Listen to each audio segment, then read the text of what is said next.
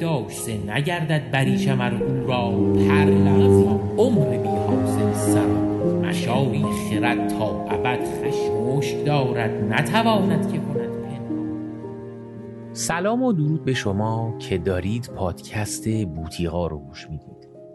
اگر تازه به جمع ما اضافه شدید خوش اومدید و اگرم جز شنونده های قدیمی هستید به قول خارجی ها ویلکام بک. نمیدونم معادل فارسیش چیه، خوش برگشتید یا یه چیزی تو همین حال و هواها. پادکست بوطیقا حول و حوش مسائل مرتبط با شعر و ادب فارسی میچرخه. ما از حوزه‌های مختلفی سعی میکنیم وارد مسائل مرتبط با شعر و کلام شاعرانه بشیم تا بتونیم بیشتر از محصول هنری کلام فارسی که شعر باشه لذت ببریم.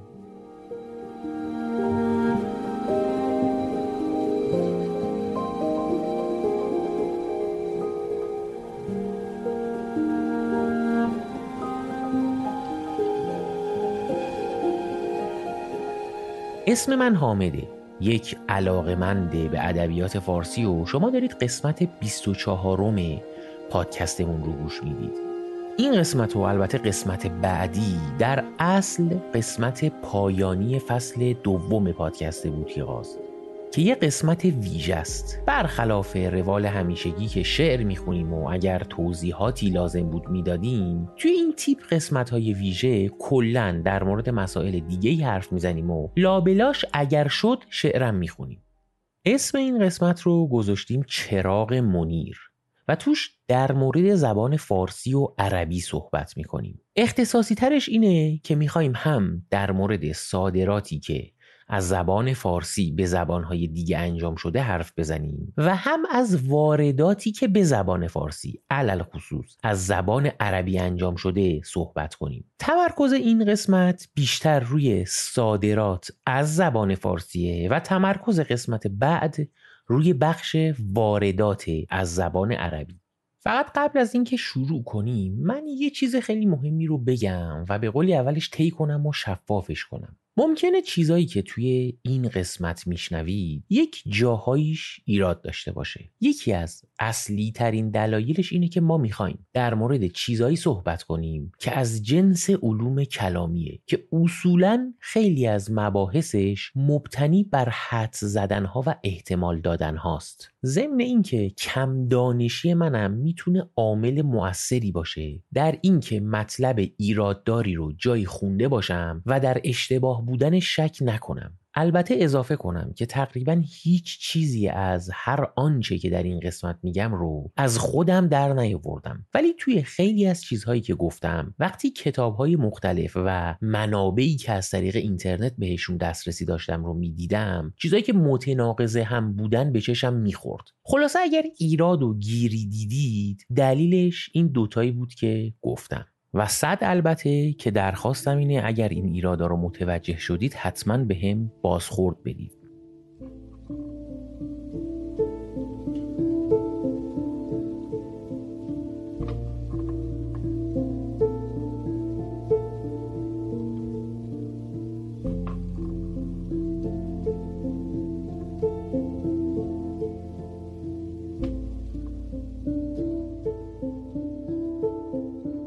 اکوسیستم خیلی از زبانها مرسومه که از زبانهای دیگه یک چیزهایی رو توی زبان خودشون وارد میکنن و ما هم توی قسمت 12 پادکست یه اشاره هایی داشتیم که چیزهای قابل توجهی از زبان عربی به زبان فارسی وارد شده. این چیزها هم میتونه شامل وارد کردن یه سری لغات و اصطلاحات باشه، هم چیزهای دیگه مثل وارد کردن قالبها و وزنهای شعری که قبلا هم گفتیم در شعر فارسی از زیرساخت‌ها و قالب‌های شعر عربی استفاده شده.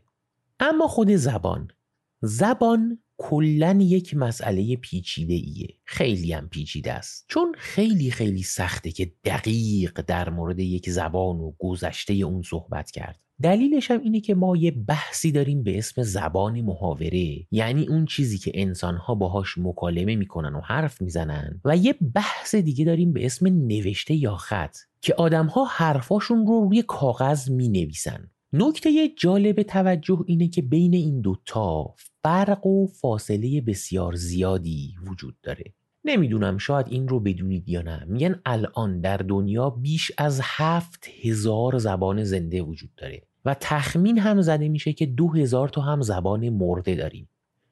حالا گویش ها رو هم وارد بازی کنیم که دیگه اصلاً عدد خیلی خیلی زیاد میشه. اما در کل این زبان ها، اونایشون که نوشتار دارن، تعداد بسیار بسیار پایینی از خطها برای نوشتنشون استفاده میشه. البته تخمین درستی از این که چند تا خط برای نوشتار داریم ندارم، ولی عدد کمتر از 400 تاست فکر کنم. ولی این تنها دلیلی نیست که باید حساب خط رو از زبان جدا کرد. در نظر بگیریم که اختراع خط مال حداکثر 6,000 سال پیشه، ولی اختراع کلام و مکالمه به زمانی برمیگرده که انسان به وجود اومده. میگن انسان خردمند بین 150 تا 300,000 سال قدمت داره و انسان خردمندی که توان شناختی شبیه به اون چیزی که الان ماها داریم داشته 50 تا 70,000 سال قدمت داره. البته این عددها توی جاهای مختلف فرق میکنه و خیلی هم تخمینها متفاوته. پس سابقه تکامل زبان مکالمه به قدمت بشریته، ولی تکامل خط خیلی چیز جدید و جوونی محسوب میشه. حالا چرا اینا باعث میشن که ما در بحث مطالعات زبان دوچار مشکل و پیچیدگی بشیم و نتونیم دقیق در موردش حرف بزنیم؟ یکی از مشکلات اینه که زبان مکالمه خیلی با بیقیدی و رهایی کار میکنه، ولی خط و نوشتار خیلی ساختارمنده. در نتیجه به راحتی زیر بار تغییرات نمیره و در عمل بین نوشتار و گفتار شکاف و فاصله زیادی به وجود میاد و خیلی از روش‌های حرف زدن و کلمات و اصطلاحات وارد ساختار نوشتار نمیشن و ثبت نمیشن. وقتی این ثبت‌ها صورت نگیره، ما اطلاعات ویژه‌ای از تاریخ و گذشته اون ماجرا پس نخواهیم داشت.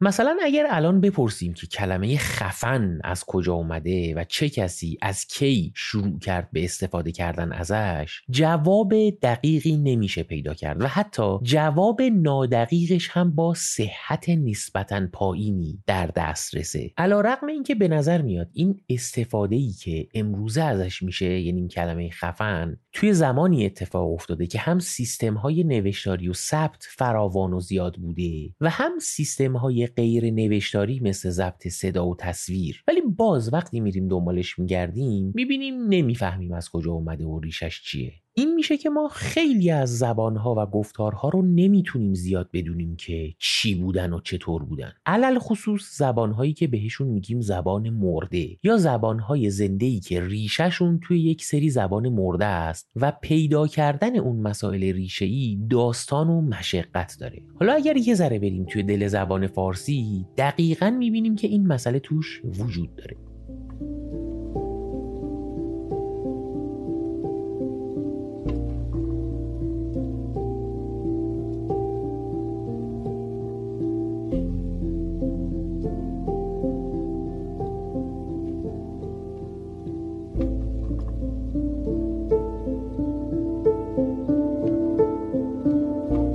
قبلا هم توی یکی از قسمت‌های پادکست گفتیم ما یه خانواده زبانی داریم به اسم زبان‌های باستانی ایرانی که زبان‌های مرده‌ای به حساب میان، یعنی کسی نیست که به این زبان‌ها مکالمه یا مکاتبه بکنه. 4 تاش رو هم حدس میزنیم که وجود داشتن. یکیشون زبان سکاییه که زبان نیمه شرقی ایران بوده، یکیشون زبان مادیه که میشه زبان نیمه غربی و شمالی ایران مثل کردستان و آذربایجان و لرستان، که از این 2 تا زبان، یعنی زبان سکایی و زبان مادی، روی هم رفته چند تا کلمه بیشتر نمیدونیم. یک زبان دیگه‌ای بوده که اسم واسش نداریم ولی صداش میکنیم زبان فارسی باستان. همون زبانیه که با خط میخی در کتیبه ها و سنگ نوشته های پادشاه های هخامنشی مثل کوروش و داریوش ثبت شده و میگن کلاً 600 کلمه از این زبان میدونیم. یه زبان دیگه هست توی این دسته به اسم زبان اوستایی که کتاب اوستا، کتاب ایرانیان باستان، به این زبان نوشته شده و تمام آنچه که از این زبان میدونیم اونیه که در کتاب اوستا اومده. حدسیاتی وجود داره که زبان فارسی باستانی در نیمه غربی ازش استفاده می شده و زبان اوستایی در نیمه شرقی. حالا اینا که زبانهای مرده هستن، الان توی کشورمون کلی زبان و گویش داریم که میدونیم در موردش خط رسمی و حتی غیر رسمی وجود نداره. باز عصر حاضر یه خاصیتی داره که میدونیم خیلی از چیزها میتونه مکتوب بشه و نوشته بشه و سیستم ذخیره‌سازی دیجیتال وجود داره، چاپ هست و ممکنه الان خیلی ها برای خیلی از زبانها و گویش ها کتاب ها و مقالاتی نوشته باشن که در دسترس هم هست، ولی برای خیلی از این زبان‌ها رفرنس و مرجع مثلا یک لغتنامه و دایره المعارف لغت در دسترس وجود نداره و در نتیجه این زبان‌ها و گویش‌ها وجود و زنده موندنشون وابسته است به وجود و زنده بودن آدم‌هایی که باهاشون صحبت می‌کنن و اگر اون آدم‌ها از بین برن یا مثلا مهاجرت کنن به شهرها یا کشورهای دیگه، بعد از چند نسل به راحتی اون زبان و گویش از بین میره. کما اینکه این داستان میدونیم به میزان زیادی در تاریخ، چه دور و چه نزدیک، اتفاقم افتاده و چیز غریب و عجیبی نیست. من فقط یه توضیحی بدم در مورد اینکه گویش چیه. توی انگلیسی به زبان میگن لنگویج و به گویش میگن دایلکت. گویش در واقع یک زبانیه که از یه زبان مادر مشتق شده و ممکنه دستور زبان و لغات متفاوتی از اون زبان رو استفاده کنه. منتها واقعاً این تعریفی که من گفتم خیلی نادقیقه و اتفاقاً به دلیل همین نادقیقی خیلی وقتها در مورد اینکه یک چیزی زبان یا گویشه اختلافات زیاد وجود داره. مثلا هستن کسانی که میگن گیلکی یک گویشه از زبان پهلوی و زبان نیست. بعضیا میگن که نه، درسته که ریشه در اون داره ولی الان دیگه یک زبان مستقله و اگر به فارسی امروزی بگیم زبان، باید به گیلکی هم بگیم زبان، اگر به گیلکی بگیم گویش، به فارسی هم باید بگیم گویش، که حالا بحث مفصلی است و فقط خواستم بهش اشاره کنم.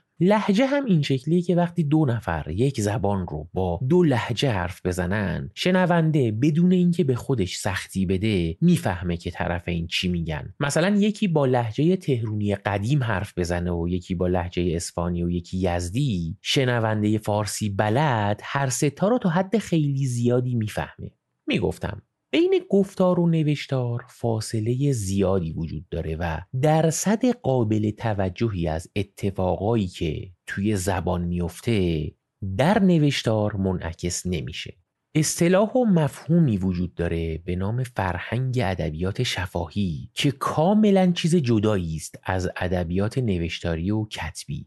یه پادکستی هست به اسم پیچ و خم که یک پادکست ادبیات فارسیه که خانم دکتر نازیلا خلخالی در مورد چیزهای مختلفی در زبان فارسی کنکاش میکنه که یکیش هم بحث‌های ادبیات شفاهیه. خیلی شیرین توضیح میده همه چیز رو و اگر یه مقداری عمیق‌تر میخواید وارد این بحثا بشید حتما یک سر بهش بزنید. پادکست پیچ و خم. کلی هم سفرنامه توی این پادکست کار میشه. حالا اینا یه سری بحث اولیه بود در مورد زبان که فکر کردم بد نباشه اول کار در موردش حرف بزنیم. ضمن اینکه از چیزهایی که گفتم این نتیجه رو میشه گرفت که اصولاً بررسی چند و چون کلمه هایی که توی یک زبان هستن و اینکه ریشه هاشون چیه یک مقداری چالشیه و خیلی از جاها، تأکید میکنم خیلی از جاها، مبتنی بر حدس و گمان زنیه.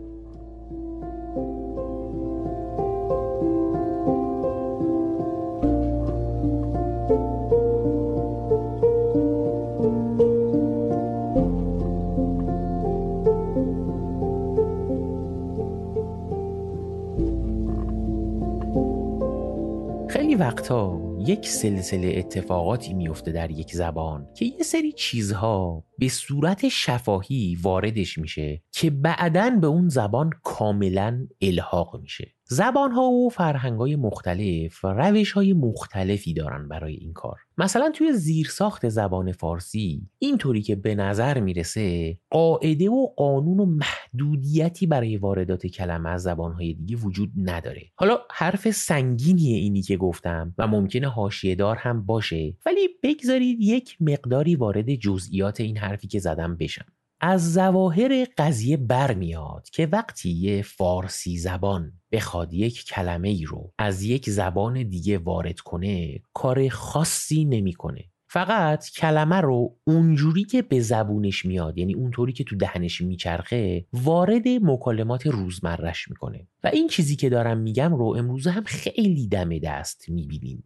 حالا قبل از اینکه این بحث رو ادامه بدیم یه سوالی رو مطرح کنم. چی میشه که یک کلمه ای از بیرون وارد یک زبان میشه؟ سیستم کلی اینه که در یک زبان آدم‌ها دوست دارن اون کلمه یا کلماتی رو استفاده کنن که گفتن و استفاده کردن ازش براشون راحته و این راحتی هم لزوماً به معنی سادگی تلفظ یک کلمه نیست. خیلی از چیزا دخیله، از جمله مسائل فرهنگی، تاریخی و حتی جغرافیایی و این راحتیه، یا بهتر بگم ارتباط راحت با اون کلام برقرار کردن باعث میشه یک چیز توی اون زبان وارد بشه یا به اصطلاح واردات کلمه انجام بشه. یه مثال سادهش اومدن یک کالا یا وسیله یا خوراکیه که تو اون منطقه وجود نداره. اگر یه متولی باشه، چه رسمی چه غیر رسمی، که قبل از وارد شدن اون وسیله براش لغت درست کنه که هیچی، ولی اگر نکنه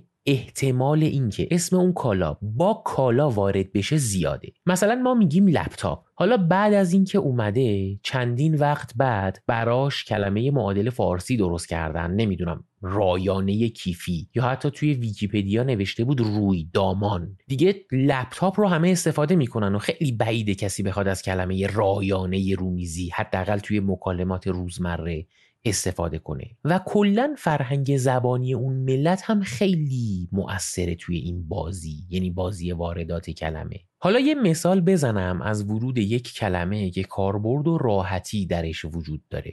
کلمه اوکی ما توی فارسی امروز ازش خیلی استفاده میکنیم و به نظر میاد که از طریق زبان انگلیسی وارد زبان فارسی شده. جالبه بدونید که کلمه اوکی توی زبان انگلیسی هم دقیق معلوم نیست که از کجا اومده. صرفاً تئوری هایی دارن که مثلا یه بابایی توی نشریه‌ای تو آمریکا یه چیزی نوشته و این کلمه باب شده، یا از بومی های آمریکایی این کلمه رو یاد گرفتن، ولی دقیق معلوم نیست. تلفظ اوکی ممکنه در لهجه‌های مختلف انگلیسی مثل بریتیش و آمریکایی فرق کنه، ولی ما اونی که به زبون اون راحت میاد رو میگیم.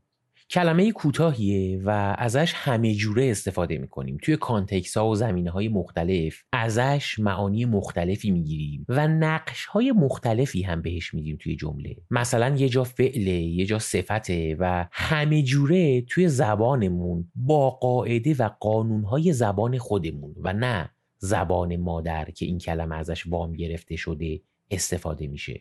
ما کلمه اوکی رو داخل زبان خودمون به اون روشی که دوست داریم ازش استفاده میکنیم. مثلا میخوایم بگیم که فلان چیز از نظر ما قابل قبوله، میگیم فلان چیز اوکیه. یا مثلا میخوایم بگیم اون چیزی که باید میشد شد، میگیم اون چیز اوکی شد. یا مثلا دو نفر میخوان با هم وارد رابطه بشن، میگیم اون دو نفر با هم اوکی شدن. و میبینیم این کلمه در زمینه‌های مختلف میتونه معانی و کاربردهای متفاوتی داشته باشه که شنونده هم این رو میفهمه.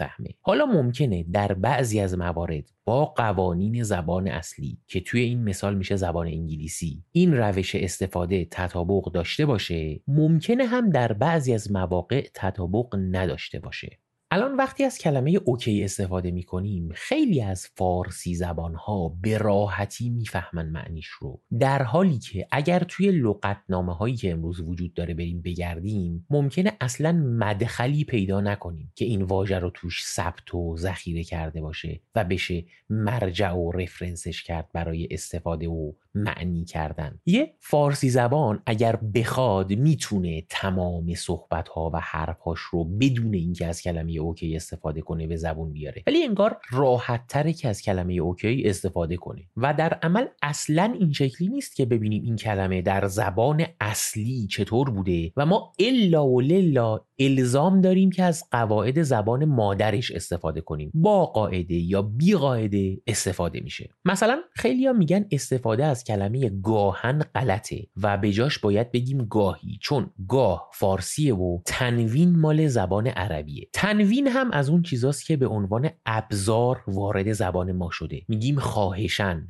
گاهن، دومن، که خواهش و دوم فارسیه ولی تنوین تهش میذاریم. جالبه که یه چیزایی از عربی رو هم تنوین میذاریم تهش که در خود زبان عربی انجام نمیشه، مثل اکثرن یا اقلن که درسته که عربین ولی توی عربی نمیشه براشون تنوین گذاشت. من حتی دیدم بعضی وقتا کلمات انگلیسی رو توی فارسی با تنوین به کار میبرن، مثلا دیفالتن یعنی به صورت دیفالت، یا تلفنن یعنی تلفنی. البته ما توی فارسی بیشتر از تنوین منصوب یعنی اونی که ا داره استفاده میکنیم و اون و ان چندان کاربرد نداره، مگر اینکه کلمه کلن عربی باشه، مثلا مضاف الیه یا مفعول به. البته من بگم که منظورم بر تأیید کردن استفاده از اوکی و گاهن در مکالمات نوشتار یا خط بطلان کشیدن روش نیست، فقط دارم روایت میکنم که چه مسیری برای ورود کلمه خواسته یا ناخواسته اتفاق میفته. توی اکثر زبانها وقتی یک کلمه رو از یک زبان دیگه وارد میکنن با قواعد خودشون باهاش بازی میکنن و در قید قاعده زبان اصلی و مادر نیستن. اینو گفتم دیگه. پس وقتی یک کلمه از یک زبان وارد زبان دیگه مثلا فارسی میشه، عملاً بومی میشه و بعد از چند نسل دیگه باید پذیرفت که کلمه فارسیه و توی لغتنامه ها هم میاد ولی با ریشه و اصالت غیر فارسی، و از اونجا به بعد ما با قواعد خودمون ازش استفاده میکنیم. حالا این چیزایی که دارم میگم بحثای مفصلیه و کلی هم پرمناقشه است و کلی هم موافق مخالف داره. من اینا رو فقط به این نیت گفتم که یه شمای کلی بدم که ما توی زبان فارسی چطور عمل میکنیم، حداقل وقتی به متون 1000 سال 1200 سال اخیر نگاه میکنیم میبینیم که توی این مدت این الگو برقرار شده و از زبانهای دیگه مثل خانواده زبانهای ترکی به فارسی کلمه وارد شده، خیلی از زبان عربی کلمه وارد شده و توی دهه‌های اخیر هم کلی از زبانهای غربی کلمه وارد زبان ما شده.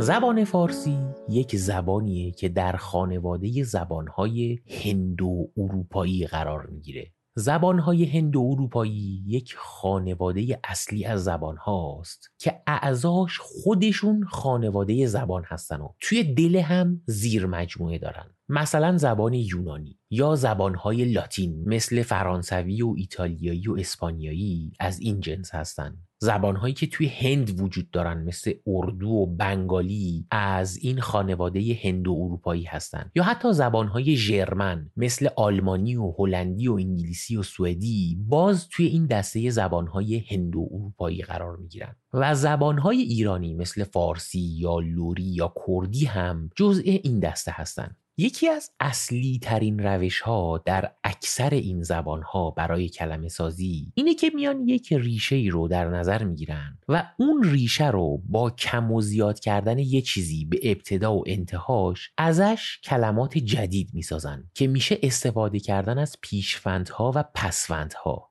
مثلا ایر یه پسوندیه که میشه باهاش اسم فاعل ساخت، از اون طرف یک کلمه باستانی هست به اسم دیپ یا دب که میشه یک کلمه ریشه‌ای به معنی نوشته یا یه لوح یا چیزی که روش بنویسن. از این ریشه دب و پسوند ایر میان یک کلمه درست میکنن به اسم دبیر به معنی کسی که مینویسه و نویسنده است. از همین دبیر کلمات دیگه‌ای درست میشه مثل سردبیر یا دبیر کل یا دبیر بد یعنی رئیس دبیرها، یا ستان یک پسوند مکانساز توی فارسی. دب رو با ستان ترکیب میکنن میشه دبستان یعنی جایی که نوشتن یاد میدن، یا اصلا کلمه دبیرستان که ستان رو به انتهای دبیر اضافه کردن. کلا زبان فارسی با همین اضافه و کم کردنها به سر و ته یک ریشه کلمه سازی میکنه. زیاد هم مثال براش هست. برای همین اسم فاعل ساختن میشه از پسوند مند هم استفاده کرد مثل دانشمند یا هنرمند، یا پسوند گرد مثل جهانگرد یا بیابانگرد، یا پیشوند بی مثل بیکار، بیزبون.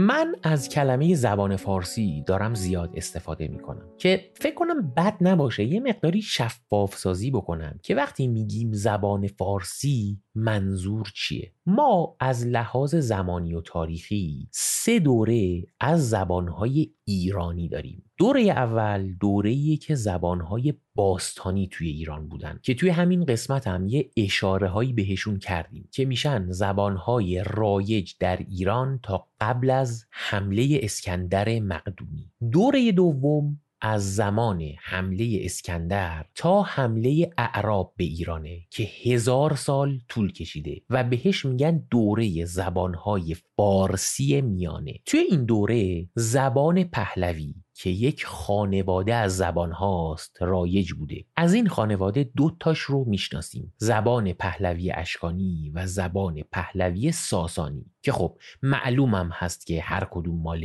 چه دوره زمانه‌ایه. دوره سوم زبان فارسیه که ما امروز صحبت میکنیم و مادرش زبان پهلوی ساسانیه. ظاهراً از این زبان بیشتر در جنوب ایران استفاده میشده و بهش میگفتن پارسیک که کلمه پارسی و فارسی هم از همین کلمه در اومده. در واقع زبان فارسی که ما امروز صحبت میکنیم و تقریباً 1400 سال عمر داره، اصول و گرامر و دستور زبانش از اون زبان پهلوی ساسانی گرفته شده. بعد از دوره ساسانی که اسلام وارد ایران شد، زبان عربی هم زبان مکاتبات حاکمیتی بود و هم زبان مکالمه با خدا و اجرای فرایض دینی.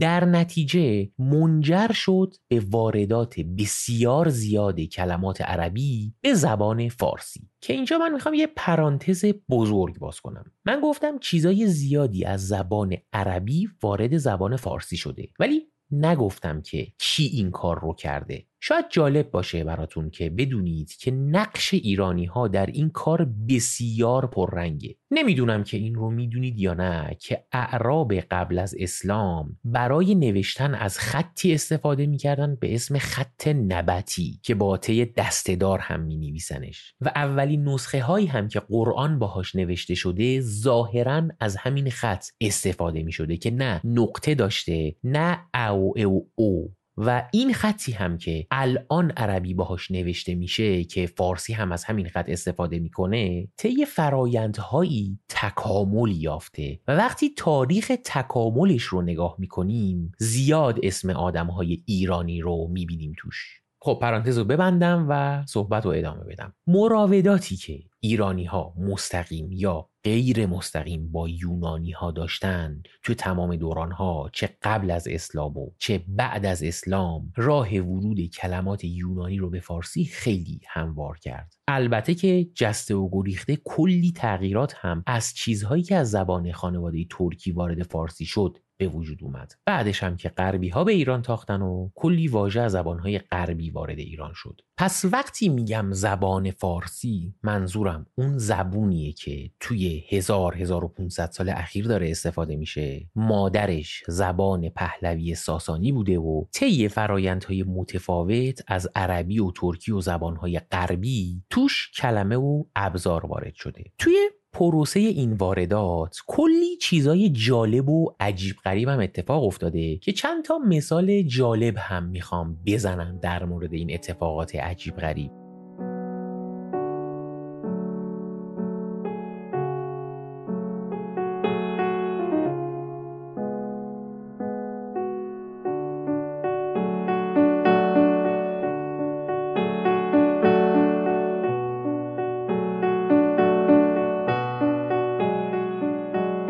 کلمه‌ای استفاده می‌کنیم به اسم پیژامه که فرانسوی هم هست. نکته جالب و عجیب غریبش چیه؟ اینه که این کلمه اصلش پایجامه است و احتمالاً اصالت کلمه ایرانیه به معنی لباس و جامه‌ای که به پا میکنن. بعدن این کلمه وارد زبان انگلیسی شده. حالا توی انگلیسی این لباس چون دو تا پاچه داره جمع میبندنش، میگن پیجامز. توی انگلیسی شلوار رو هم میگن تراوزرز، جمع میبندن. وقتی هم میگیم پایجامه از ایران وارد زبانهای غربی شده، یعنی توی بقیه زبانهای غربی مثل ایتالیایی و اسپانیایی و رومانیایی و اینا هم ردپای این کلمه رو میشه پیدا کرد. پس یه کلمه با ریشه زبانهای ایرانی رفته به زبانهای غربی و بعد باز وارد زبان فارسی شده. غربیا هم کلمه رو بردن توی زبان خودشون و از اونجا به بعد با قواعد زبان خودشون ازش استفاده کردن. توی فارسی هم همینطوریه. از این کلمات و اتفاقات پیچیده پیرامونش مثال زیاد وجود داره. مثلا توی ایران در زمان قدیم دو تا میوه بودن، یکیشون نارنج و یکی هم ترنج. البته خب الان هم هستن این میوه ها. نارنج که میدونین چیه و ترنج هم یک میوه است مثل نارنج، از مرکبات و پوست چروکی داره و به انگلیسی بهش میگن برگاموت. میوه پرتقال رو بهش میگن آرنج که کلمه آرنج به نظر میرسه ریشه داره در کلمه نارنج یا ترنج. حالا دلیلی که توی کشور ما و کشورهای عربی و حتی ترک ها به میوه پرتقال میگیم پرتقال اینه که ظاهراً این میوه اولین بار توسط بازرگانهای کشور پرتقال به این ناحیه از دنیا وارد شده. میبینید چه جالبه؟ ما برای صدا زدن پرتقال از یک کلمه‌ای که از خارج وارد شده استفاده میکنیم. توی خارج هم برای صدا کردن این پرتقال یعنی آرنج از کلمه‌ای با ریشه ایرانی استفاده میکنن. مثلا هندیا به این میوه‌ای که ما میگیم پرتقال میگن نارنگی، یا ما به رنگ نارنجی میگیم نارنجی که از نارنگی گرفته شده و در انگلیسی از آرنج استفاده میشه که ریشه در نارنج داره. خیلی قرائتی شد. این رو هم اضافه کنم که این ریشه یابی ها خیلی وقتها مبتنی بر حدسن و ممکنه ایراد دار باشن. مثلا توی انگلیسی به میوه نارنگی میگن تنجرین و من رابطه کلامی ترنج و تنجرین رو از یک کسی شنیده بودم قدیما که میگفت مرتبط هستن اینا با هم، ولی وقتی رفتم در موردش جستجو کردم دیدم که گفتن کلمه تنجرین از شهری به اسم تنجه در مراکش گرفته شده و هیچ ربطی هم به ترنج نداره. تو پرانتز تنجه هم ظاهرا همون شهریه که ابن بطوطه جهانگرد مراکشی توش به دنیا اومده. بگذاریم. از خانواده زبانهای ترکی هم توی فارسی کلمه وارد شده. جالب اینه که تشخیص این کلمه ها، یعنی اینکه این کلمه رو به ما بگن و ما بتونیم ریشش رو پیدا کنیم، توی خیلی از موارد سخته ولی یه جاهایی هم خیلی آسونه و به قولی الگوها و پترن هایی هست که نسبتاً ساده میشه فهمید که کلمه‌ای که اومده توی فارسی ریشش کجاییه. یکی از اصلی ترین دلایلش هم اینه که ما کلمه‌ای که وارد می‌کنیم رو زیاد دستکاری و انگولک نمی‌کنیم و فقط اونطوری که راحت بتونیم تلفظش کنیم با کمترین تغییر استفاده می‌کنیم ازش. به عنوان نمونه توی زبان فارسی که الان صحبت می‌کنیم خیلی از کلماتی که توش قاف داره یا عربیه یا ترکی و تعدادشون هم زیاده. مثلا کلمه قیمه یعنی گوشت خرد شده یا ریز شده، یا قیشی یا قالپاق که قالپاق به ترکی یعنی کلاه. البته وقتی میگیم ترکی منظور خانواده زبانهای ترکی هست و نه لزوماً ترکی آذری که توی ایران استفاده میشه. توی زبان ترکی وقتی میخوان یه شغل درست کنن به ته کلمه یه چی اضافه میکنن. پس قالپاقچی میشه کسی که کلاه درست میکنه، یا یراقچی میشه کسی که با یراق یعنی سلاح سر و کار داره که اسلحه میسازه، یا مثلا کلمه قاب به معنی مطلق ظرف توی ترکی ولی ما توی فارسی طور دیگه ای ازش استفاده میکنیم و فکر میکنم قابلمه هم کلمه یکی از همین قاب درست شده و اصالتا ترکیه، یا کلمه بشقاب اونم ترکیه. البته خب قانون جهان شمول نیست که هر چیزی که قاف داره حتما ترکیه. مثلا خیلیا فکر میکنن که کلمه قرمز از زبانهای ترکی اومده چون هم آذری‌ها و هم در ترکی استانبولی به این رنگ میگن قرمز، حالا با تلفظ خودشون، در حالی که این کلمه یک کلمه فارسی قدیمیه و ظاهراً یک کرم قرمز رنگ بوده که ازش این رنگ رو میگرفتن و این کلمه که انگار کرمست بوده که ممکنه اشتباه هم تلفظ کرده باشم رفته توی زبان عربی معرب شده قرمز و صادر شده به زبانهای فارسی و ترکی، یا بهتر بگم توی زبان فارسی و ترکی وارد شده. جالبه توی عربی به قرمز میگن احمر، ولی توی ترکی و فارسی ما از معرب شده یک کلمه‌ای که ریشش فارسیه استفاده می‌کنیم. خلاصه این واردات چند مرحله‌ای هم جالبه که وجود داره. حالا یک کمی بریم سراغ زبان عربی ببینیم اون چه جور زبانیه.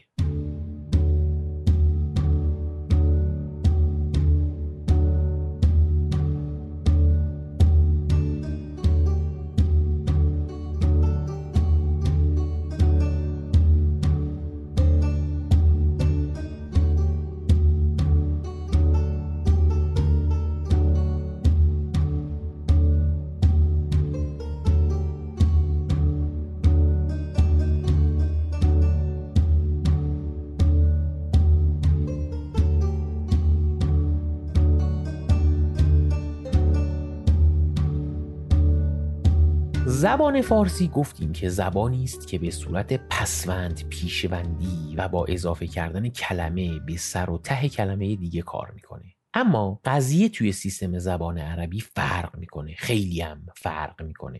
زبان عربی زبانی است از خانواده زبانهای سامی. خانواده زبانهای سامی خانواده بسیار بسیار مهمیه. زبانهای عبری و آرامی و عربی از این دست زبان هاست و وقتی اونا رو میشنویم واقعاً یک شباهت هایی رو به گوش ممکنه حس کنیم. زبان عبری زبان رسمی دین یهوده و متون یهودی به این زبان نوشته شدن که میشن تنخ، یعنی کتاب‌های مرجع دین یهودی و عهد عتیق یا Old Testament. اینم شاید بدونید که عهد عتیق یا عهد قدیم نسخه مورد قبول مسیحی‌ها از تنخ و کتاب‌های یهودیه. ظاهراً زبان عیسی مسیح هم آرامی بوده و گفتن که کتاب‌های عهد جدید مثل انجیل‌های چهارگانه مسیحیت به زبان آرامی نوشته شده. البته به دلیل اینکه دین مسیحیت تقریبا نزدیک به 400 سال به صورت زیرزمینی زنده بوده و در قرن 4 یا 5 میلادی شد یک دین رسمی و البته اجباری، بیشتر نوشته‌های مسیحی‌ها به زبان یونانی هستند و نه آرامی.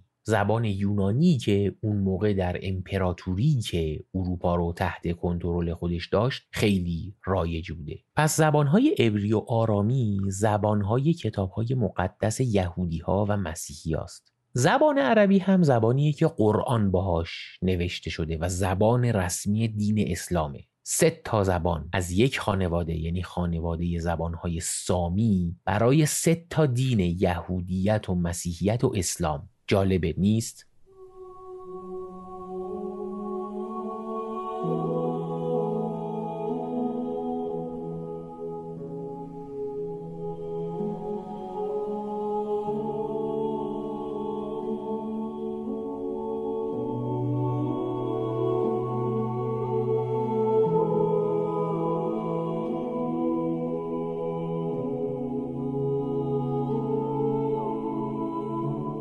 زبان عربی خودش یه چیز جالبی داره در واردات کلمه. اینکه وقتی میخوان کلمه رو وارد زبونشون کنن همینطوری نیست که کلمه رو بیارن و صرف اینکه راحت به زبونشون بیاد بگن و وارد کنن. طبق یک سلسله قواعد و چارچوب‌های این کار رو میکنن که اینقدر این قواعد زیاده که عملاً خیلی هم قاعده‌مند نیست و خیلی سماعیه، یعنی گوشیه، ولی اجازه نمیدن به راحتی یک کلمه بیاد توی زبونشون و به قولی توی واردات گمرکی جدی و سنگینی میگیرن. یه سری کارایی میکنن روی کلمه برای اینکه وارد زبونشون بشه و وقتی هم که وارد زبونشون شد مثل زبانهای دیگه با همون روشی که با کلمات خودی برخورد میکنن باهاش رفتار میکنن. به این کار توی عربی میگن تعریب کردن، خودمونیش میشه عربیزه کردن. به اون کلمه هم که محصول فرایند تعریب شدنه میگن معرب. مثلا یک کلمه‌ای هست در زبان فارسی که بهش میگیم در، که میدونیم چیه هممون، مثل در خونه یا در ماشین. این در رفته توی زبان عربی، ولی چون توی زبان عربی نمیشه کلمه دو حرفی داشت و باید حداقل 3 حرف باشه، حالا شاید بجز استثناءاتی، این کلمه رو یه ب به تهش اضافه کردن شده درب و وارد زبان عربی شده. بنابراین این کلمه دربی که ما الان توی زبان فارسی استفاده می‌کنیم در واقع همون دره که مال زبان فارسی بوده. درب معرب شده یه کلمه دره. درب توی عربی جمع مکسر هم میشه که میشه دروب.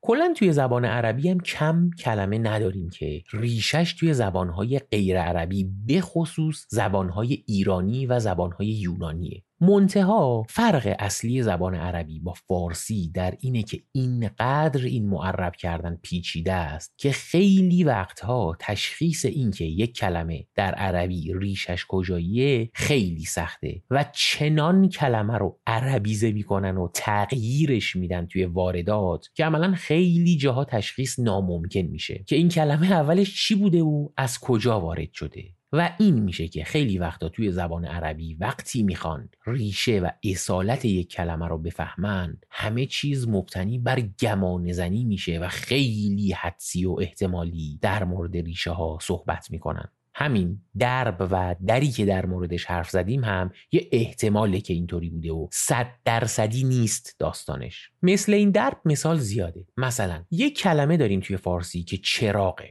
بعد رفته تو عربی معرب شده سراج. سراج توی عربی مثل چراغ استفاده میشه. سیف فرغانی شاعریه که همزمان با سعدی زندگی میکرده، البته که جوانتر از سعدی بوده. یه شعری داره که میگه ز دلبران همه شهر دلپذیر تویی، مرا ز جمله گزیر است و ناگزیر تویی، ز دیگران سخنی بر زبان رود هر وقت، ولی مدام چو اندیشه در ضمیر تویی.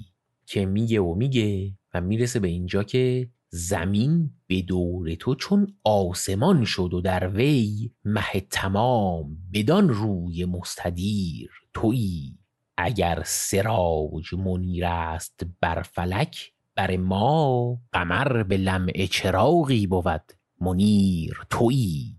که توی این شعر سیف سراج رو به معنی آفتاب و خورشید گرفته. گفتم چراغ رفته توی عربی شده سراج. توی عربی به چراغ راهنمایی و رانندگی میگن سراج الحرکت، یا به کرم شبتاب میگن سراج اللیل. چراغ منیر هم که اسم این قسمت ماست، یعنی چراغ درخشان و نورانی. خب بحث خیلی طولانی شده، بریم این شعر سیف فرغانی رو با صدای سارا نیک اقبالی بشنویم و برگردیم.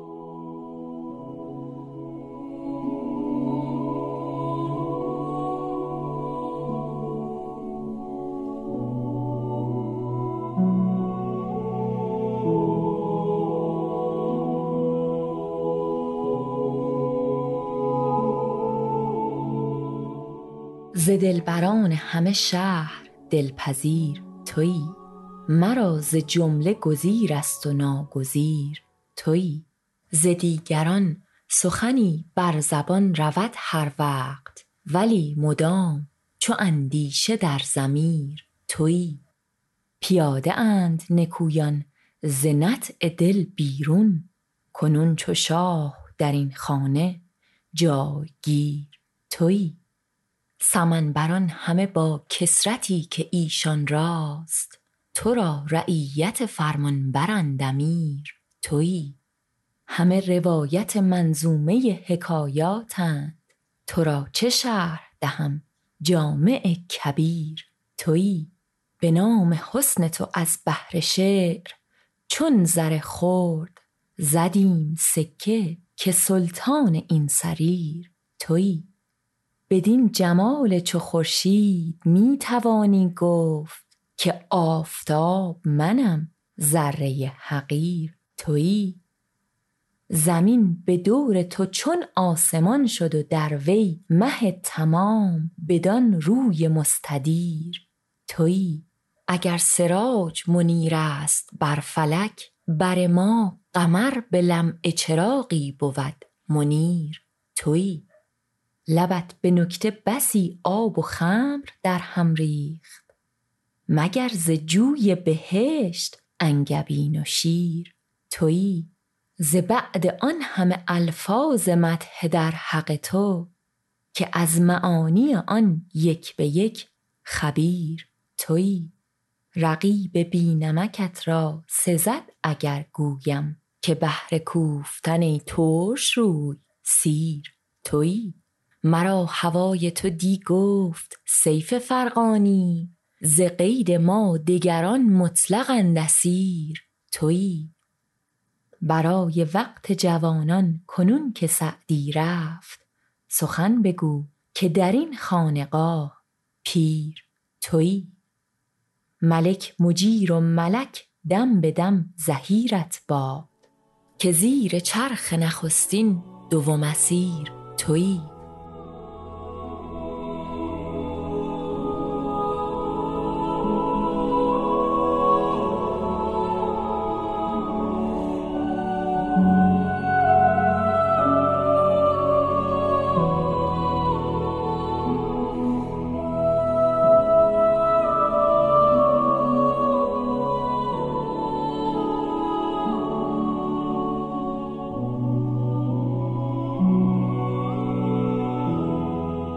باز از این مثالای کلمه فارسی که به عربی رفته زیاد وجود داره. یک کلمه‌ای هست تو فارسی، کلمه استاده، رفته به زبان عربی شده استاز. دال تبدیل شده به دالزال. یا مثلا نمونه از زبان فارسی رفته توی عربی شده نموزج. خیلی واقعا پیچیده است که چجوری اینجوری میشه. مثلا کلمه فارسی داریم که سر باشه. توی فارسی باستان بعضی وقتا برای منفی کردن یه ا یا یه آ به اول یه کلمه اضافه میکردن. اثر میشه بدون سر. حالا اثر معرب شده ازل، به معنی زمان بی آغاز، که باز ریشش ایرانیه. مثال واقعا زیاده. مثلا خود کلمه فارسی یا کلمه اصفهان معرب شده یه کلمه پارسی و سپاهانه. بعضیا گفتن که کلمه تاریخ هم همینطوریه. شبیه این کلمه در پهلوی بوده، رفته به عربی شده تاریخ. حالا از کلمه تاریخ کلمات دیگه‌ای هم مشتق شده در عربی، مثل مورخ، یعنی کسی که تاریخ می‌نویسه، یا کلمه مهندس که هم ریشه است با هندسه، که گفتن هندسه معرب شده یه کلمه اندازه است که از فارسی اومده. یه شعر معروف و قشنگی داره حافظ، میگه ستاره‌ای بدرخشید و ماه مجلس شد، دل رمیده ما را رفیق و مونس شد، نگار من که به مکتب نرفت و خط ننوشت، به غمزه مسئله آموز صد مدرس شد. تا یه جاش که میرسه به این که طرب سرای محبت کنون شود مأمور، که طاق ابروی یار منش مهندس شد، که از مهندس استفاده کرده حافظ توی این شعر. حالا منظور از این بحثا این بود که کم هم لغت از فارسی به زبان عربی نرفته. حالا خیلی هاش از فارسی رفته به عربی و برگشته به فارسی، مثل مثالایی که زدیم. خیلی هاش هم از فارسی رفته به عربی ولی دیگه برنگشته به فارسی و ما ازش به عنوان یک فارسی زبان بی اطلاعیم و فقط توی منابع عربی ازشون استفاده میشه. مثلا کلمه گناه رفته به زبان عربی شده جناح ولی دیگه برنگشته به فارسی. یا کلمه گاومیش معربش جاموسه که باز برنگشته به فارسی و به گوش ما ناآشناست. اما چیز جالب در مجموع اون کلماتی هستن که از فارسی رفتن به عربی و معرب شدهش برگشته به فارسی، ولی فقط هم توی فارسی استفاده میشه و توی عربی زیاد ازش استفاده نمیشه. یه نمونهش کلمه دربه که توی خود عربی از باب استفاده میکنن و درب به عنوان در استفاده نمیشه و معنیش توی عربی دروازه و در خیلی بزرگه، ولی ما هم از در استفاده میکنیم و هم از درب. حالا ایرادی نداره به نظر من، ذات زبان اینجوریه که اون چیزی که براش راحته و جا میفته رو استفاده میکنه. ولی خب بعضیا هم اینطوری نیستن و میگن باید این ریشه ها رو پیدا کرد و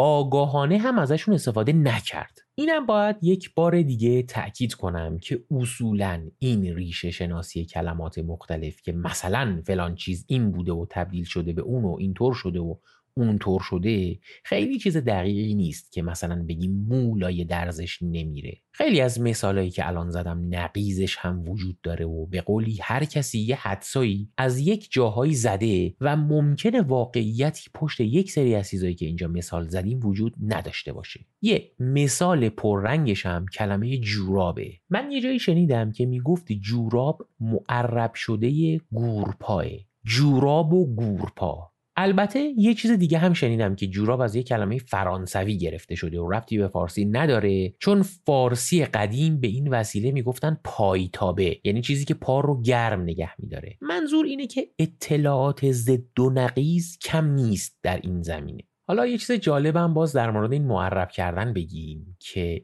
اسمهای آدم‌ها هم معرب میشه. در مورد مثلا کسی که توی اسمش گ و چ و پ و ژ داره که خب بحث نیست. مثلا چارلی چاپلین رو به عربی میگن چارلی شابلن، یه ت به اولش هم چسبیده، ت چارلی شابلن، که مقداری به چه نزدیک بشه. و خیلی از اسامی که ما بالاخص از یونانی و غرب استفاده میکنیم در واقع معرب این اسم است. مثل الکساندر شده اسکندر، اسکندر مقدونی که ما میگیم لفظ عربیشه. یا جالینوس در زبان یونانی بهش میگن گلانیوس، یا بطلمیوس که از پتولمیوس در اومده.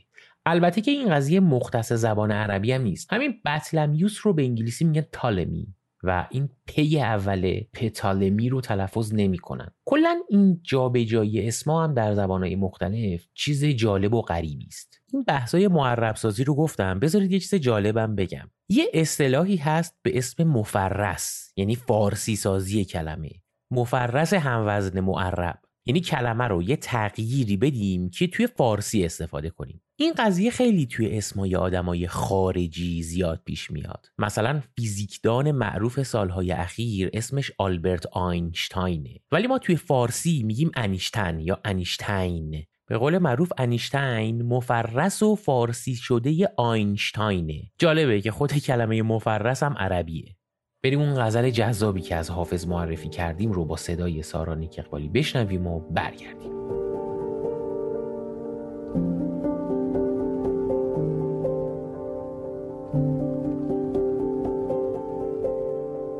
ستاره ای بدرخشید و ماه مجلس شد، دل رمیده ما را رفیق و مونس شد. نگار من که به مکتب نرفت و خط ننوشت، به غمزه مسئله آموز صد مدرس شد. به بوی او دل بیمار عاشقان چو صبا، فدای عارض نسرین و چشم نرگس شد. به صدر مصطبعم می نشاند اکنون دوست، گدای شهر نگه کن که میر مجلس شد.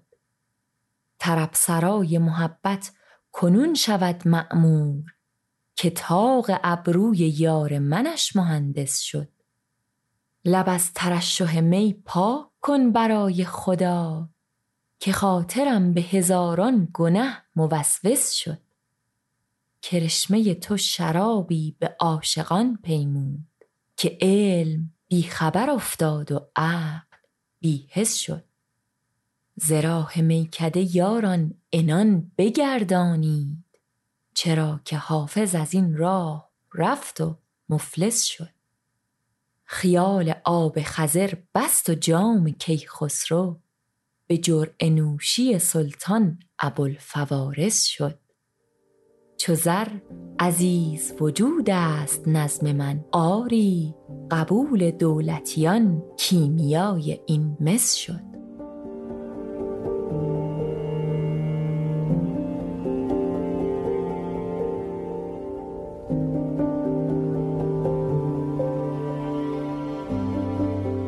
حالا قبل از این که این قسمت رو تموم کنیم من یه چیز جالب بگم. البته جالب برای منه، نمیدونم برای شما هم جالب باشه یا نه. کلمه بوطیقا معرب کلمه پوئتیکاست. پوئتیکا هم لفظ لاتینه، نه یونانیش اینه نه انگلیسیش. انگلیسیش پوئتیکه و بیشتر در زبانهای لاتینی مثل ایتالیایی و اسپانیایی و رومانیایی پوئتیکا میگن. حتی توی فرانسوی که ریشه لاتینی داره تلفظش پوئتیکا نیست. ولی قسمت جالب اینه که کلمه بوطیقا اگر اشتباه نکنم فقط بین ایرانی ها مطرحه و توی منابع عربی که من دنبالش گشتم چندان استفاده نداره. انگار، تأکید میکنم، انگار که این کلمه پوئتیکا رو ایرانی هایی که متن عربی می نوشتن تعریب کردن و نه خود اعراب، و این کلمه توی ایرانه که خیلی به گوش آشناست. شاید هم اشتباه میکنم، ولی جستجوهایی که کردم در ویکی‌پدیای عربی و لغتنامه های عربی و موتورهای جستجوی عربی من رو به نتیجه خاصی نرسوند. خب این بحث رو بذاریم اینجا باشه و ادامش رو در قسمت بعدی بریم سراغش. اما یک چیز خیلی مهمی رو من الان میخوام بگم که ممنون میشم که حالا که تا اینجا اومدید این رو هم گوش کنید. الان یک مقداری وضعیت پادکست فارسی مشکل دار شده، به این معنی که خیلی از پادکست های خوب هستن که خوب کار میکنن، اما جایی نیست که بتونن معرفی بشن و شنیده بشن که برسن به گوش مخاطب جامعه هدف اون پادکست. قبلا اپلیکیشن کست باکس این کارو میکرد، ولی الان یک مقداری اون فضا برای رشد پادکست فارسی کم شده. این شده که من قصد دارم توی هر قسمت پادکست بوطیقا و بعضی از قسمت‌های پادکست شعرکَست که پادکست دوم ماست یک یا دو تا پادکست رو معرفی کنم. معرفی پادکست رو خیلی جسته و گریخته توی قسمت‌های قبل انجام دادم، ولی از الان دیگه میخوام به طور جدی‌تر و رسمی‌تر یک زمانی از هر اپیزود رو اختصاص بدم به این کار. یک ساز و کارهایی هم دارم سعی میکنم درست کنم که کلن یک فضایی به وجود بیاد که بقیه پادکست سازا هم بتونن بیان توی این فضا و توی این کار. که اگر پادکست ساز هستید یا میشناسید کسی رو که بخواد معرفی بشه توی پادکست های ما و البته دوستان پادکست ساز من که میخوان وارد این بازی بشن، میتونید با من تماس بگیرید که در مورد جزئیات این ساز و کار که صد البته پولیم نیست صحبت کنیم. امروز میخوام پادکست مهرانگیز رو معرفی کنم. پادکستیه که رضا امیر درستش میکنه و با یه رویکرد خیلی علمی و در عین حال قابل فهم و گوشنواز در مورد مسائل زیستی مرتبط با انسان صحبت میکنه. من خودم اولین بار که شنیدم همه 14-15 قسمتی که اومده بود رو توی یه بازه چند روزه گوش کردم و خیلی برام جذاب بود و در زمینه‌های مختلف برای من پویایی ایجاد کرد. رضا امیر خودش اینطوری پادکستش رو معرفی میکنه. سلام، من رضا امیرم و پادکست مهرانگیز رو درست میکنم. پادکستی که توش سعی میکنم با سرک کشیدن به بعضی از ویژگی های آدمی زاد کمی خودمون رو بهتر بشناسیم. پادکست مهرانگیز در واقع در مورد زیستشناسیه، ولی نه اون زیستشناسی لایت چسبک دبیرستان که ممکنه تو ذهن شما باشه، بلکه در مورد چیزاییه که به نظر من هر کدوم از ما مستقل از رشته تحصیلی یا زمینه فعالیتمون به عنوان زیستمند، یعنی به عنوان موجود زنده، خوبه که در مورد خودمون بدونیم. چیزایی مثل این که چجوری احساسات و تمایلات در مغز ما شکل میگیره و چجوری این احساسات و تمایلات روی رفتارمون اثر میذاره، یا اصلا ماهیت این که یه چیزی رو میخوایم چیه. چجوری ممکنه بدون اینکه متوجه بشیم مثلا بوی بدن کسی باعث علاقمند شدن ما به اون فرد شده باشه، یا این موضوع که حافظه ما میتونه یه چیزایی رو بسازه و ما باور کنیم که اون چیزا اتفاق افتاده در حالی که اینطور نباشه، یا مثلا اینکه عادت چجوری شکل میگیره و چرا ترک کردنش انقدر سخته. اینایی که گفتم و خیلی موضوعات دیگه مثل اینا رو در فصل دوم پادکست مهرانگیز در موردشون صحبت کردم. اما فصل اول برای احترام به زن، زندگی، آزادی، به موضوعات مربوط به زنان اختصاص داشت و با یه موضوع خیلی جالب شروع شد که اسم پادکستم از همونجا اومده.